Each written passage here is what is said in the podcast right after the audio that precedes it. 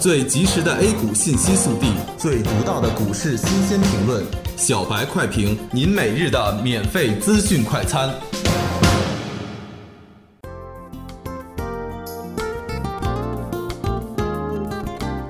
各位听友，大家好，欢迎收听十一月十九日的小白快评。小白快评今日话题：小幅震荡成常态，短线回调可加仓。与昨天的指数在零轴下震荡不同。今天早盘沪指稍微高开，冲高受阻于五日线之后，开始以窄幅震荡为主。虽然多次冲击五日线，但都未能有所突破。创业板从涨幅上看，最高涨幅接近百分之二点六，似乎是强于沪指走势。但从资金角度讲，流入量并不大，属于存量资金在运作。目前创业板已经处于高位，且上攻动能不足，有下跌的趋势，因此对于创业板要尽量规避。场内资金并不够稳定。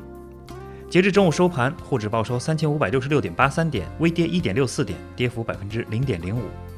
虽然市场小幅震荡已经成为新常态，但投资者的神经还是比较脆弱，尤其是当权重拉升的时候，恐惧心理会更加的严重。从中长线角度看，机构和大资金在调仓换股，这也是造成短线波动的原因所在。板块方面，证券和保险依然对指数的贡献最大。涨幅居前的板块为传媒娱乐、半导体、元器件、家居用品和矿物制品；公共交通、房地产、电力和造纸跌幅居前。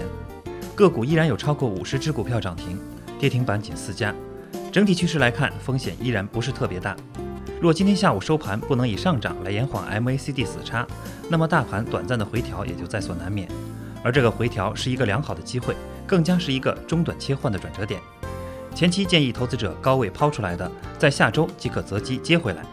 上午活跃的个股多半是游资参与的品种，加上此次行情启动的领军板块券商出现高位修整，因此下一次启动可以密切关注券商的动态。感谢收听今天的小白快评，本期编辑张芊芊，主播阿文。明天同一时间欢迎继续收听。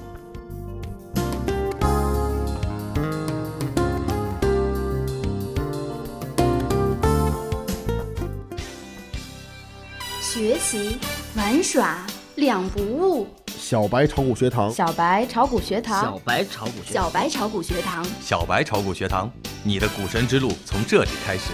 本节目由北京公牛股科技有限公司制作出品。